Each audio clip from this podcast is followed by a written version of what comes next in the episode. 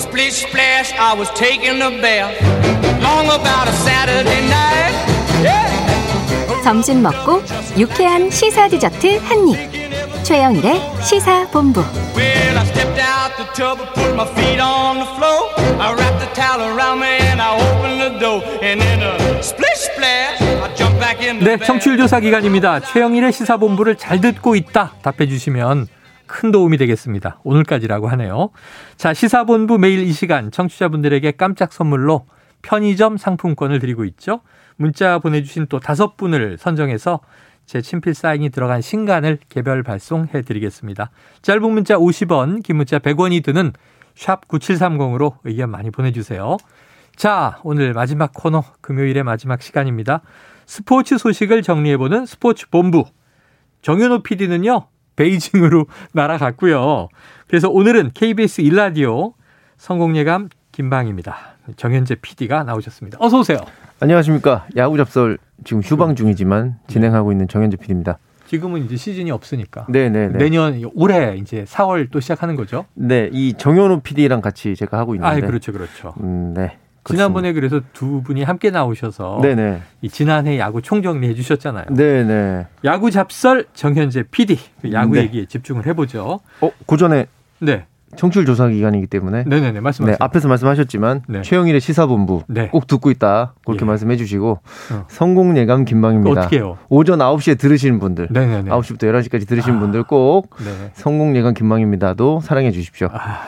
두 가지를 동시에 홍보해 주셨는데 하나만 고르셔야 되니까 고민 많으시겠어요. 아니 하나만 고르실 필요 없습니다. 둘 다 얘기하셔도 네, 돼요. 어제 몇 시에 무슨 방송 들으셨냐 하면 9시에 성공예감. 시간대가 11시에. 다르니까. 그렇죠. 다 들을 수 있는 겁니다. 그러면은 시간대가 다 얘기해도 되는 거네. 네 그렇습니다. 좋아요. 자, 네. 성공예감 김방희 최영일의 시사본부가 있습니다. 네. 자 지난 11월 출연하셨을 때 네, 예. 정말 재밌었는데. 네. 다 못한 이야기가 있어서 아쉬웠다. 이런 그렇죠. 후문을 제가 전해 들었습니다. 네, 뭐였나요? 정현우 PD가 너무 달변이다 보니까 네. 제가 말씀을 못 드린 게 많았는데 시간이 지나서 까먹었습니다. 그때는 그랬는데 네. 자, 해가 바뀌었으니까 네. 새로운 얘기 해보시죠. 그래요. 네. 딜리트하고 네. 또 새로운 것으로. 자, 지난해 프로야구의 이런저런 문제 많이 짚어주셨었어요. 예. 그런데 이제 올해가 프로야구 40주년이라고 하네요. 그렇습니다. 자, 그럼 어떻게 팬들의 사랑을 되찾아올 수 있을까? KBO, 또 각 구단 고민 많이 할 것 같고 KBO 총재 신년사 보니까요. 예. 급변하는 스포츠 산업에 발맞춰 선수들의 이미지와 영상을 디지털화시킨 KBO 맞춤형 NFT 개발을 준비하고 있다. 이건 어떻게 좀 해석해 주시겠습니까? 이게 도대체 무슨 소리입니까? 네. 아니 이게 네. NFT라는 게 저희 성공예감에도 자주 나오는 단어고 요즘 이게 경제에서 핫하잖아요. 예, 굉장히 많이 뜨고 있다. 뭐 이렇게 이후에 예 얘기를 하고 있는데 사실 NFT라는 게 쉽게 얘기하면은 그냥 디지털 정품 인증제거든요. 아 그렇죠. 그러니까 예를 들면 청경자 시인의 위작 논란이 있었지 않습니까? 네네네. 청경자 화가죠. 화가께서 시인이 아니고 화백이에요. 예, 화백이죠. 본인이 그림을 그리지 않았다고 했는데. 네. 저쪽에서는 원작이다 이런 식으로 감정평가는 원작이다. 네네네. 그런 말도 안 되는 어떤 그런 논란이 있었는데 네. NFT가 있으면 그럴 일이 없을 거다. 대체 불가능한 토큰. 그렇죠. 그러니까 네. 이게 뭐 어떻게 누가 만들었고 뭐 어떻게 만들어졌고 이런 걸 그냥 그 블록체인 기술을 이용해서 정품 인증을 하는 거죠. 정품 인증을 하는 거예요. 네. 이걸 가지고 야구에서 뭘 한다? 뭘 한다는 얘기인지 제가 도저히 그림이 안 그려지는 겁니다. 아니 야구 잡설의 전문 PD님이 그림이 안 그려진다. 아니 당연히 왜냐하면 이게 뭐 자산화하겠다. 예를 들면 야구 선수들의 어떤 플레이 영상 같은 것들을 디지털 영상을 NFT화하겠다. 네네네. 이렇게 받아들일 수 있는데 그렇게 따지면 이게 팬들한테 좋은 건가? 네.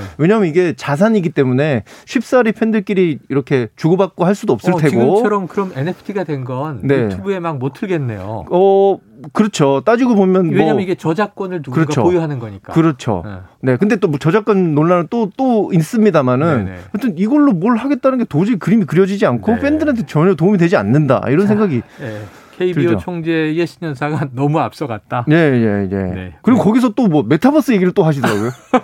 야구를 메타버스를 도대체 야구를 가상 경기장 관람? 그러면 그 메이저리그 야구 경기가 있습니다. 그 네. 게임이 있습니다. 게임이 있죠 이미. 네. 게임을 하면 되는 건데. 많이들 하죠 여러 가지. 네. 그러니까 여기서 굉장히 하고, 그렇죠.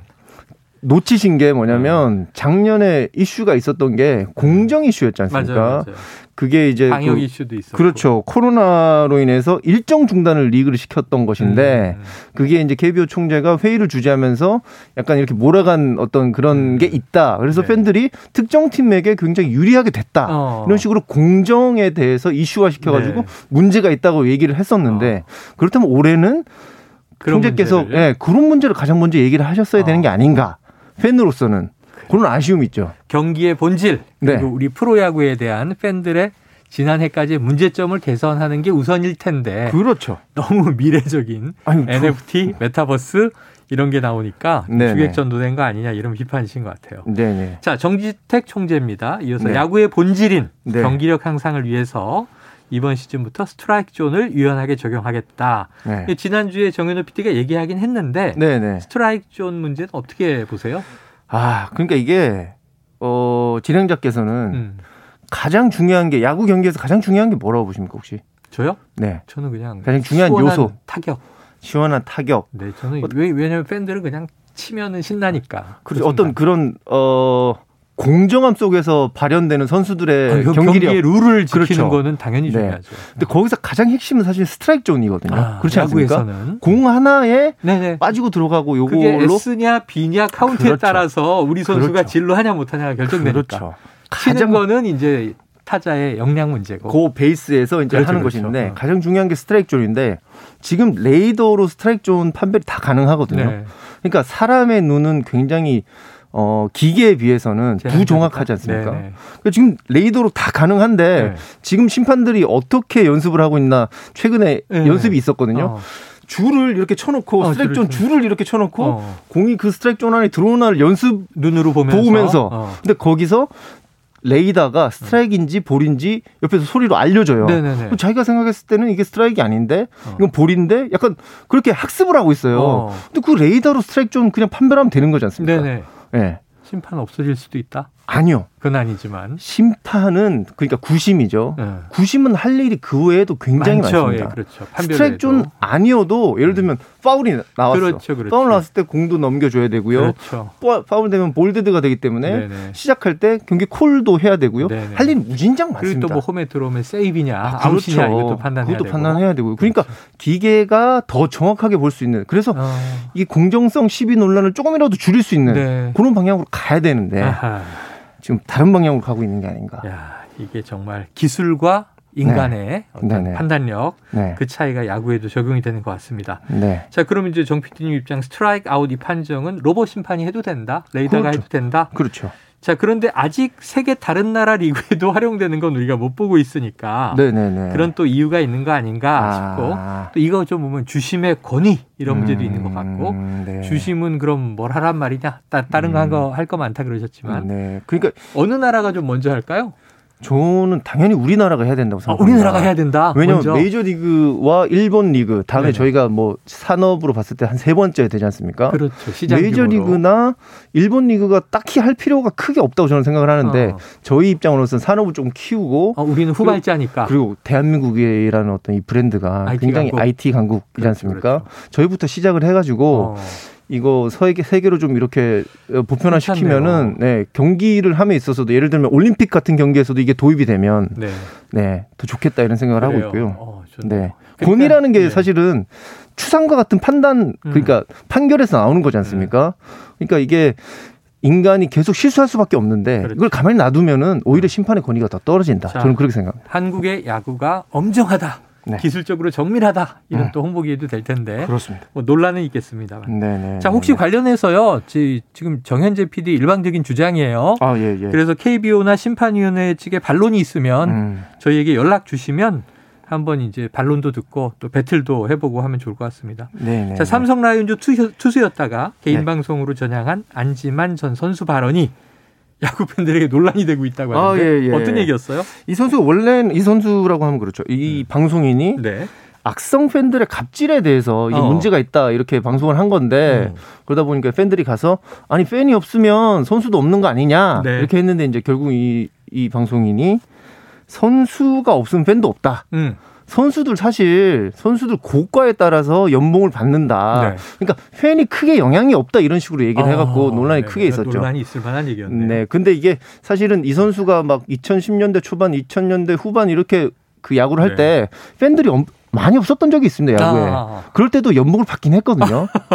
그때를 생각하고 얘기를 하는 것 같은데 후배들이 이런 얘기를 들으면 야구 선수들 그렇죠. 후배들이 이런 얘기 들으면 어떻게 생각을 할까. 한번 짚어보면 좋겠다. 속으로 이런 생각을 하더라도 팬이 있어야 제가 있습니다. 이렇게 얘기하는 세상인데 이거 뭐 닭이 먼저냐 달걀이 먼저냐 이런 논란 같기도 한데 무리가 있었네요.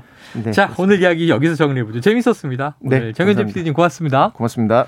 자, 편의점 상품권 받으실 분이요. 6089-9383-3371-7616-5817-4144-2689-4972님입니다. 자, 책 당첨자는 개별 문자로 5분에게 또 공지를 해드리도록 하겠습니다. 자, 평일 청취율 조사는 오늘까지라고 해요. 하지만 주말 청취율 조사는 남아있다고 합니다. 주말에는 이 시간에 정관용의 시사본부 토요일 일요일이 있으니까요. 많이 들어주시고 또 답변해 주시길 부탁드리겠습니다. 최영일의 시사본부, 자, 금요일 시간 여기서 마치고요. 저는 다음 주 월요일 12시 20분에 다시 돌아오겠습니다. 청취해 주신 여러분 고맙습니다.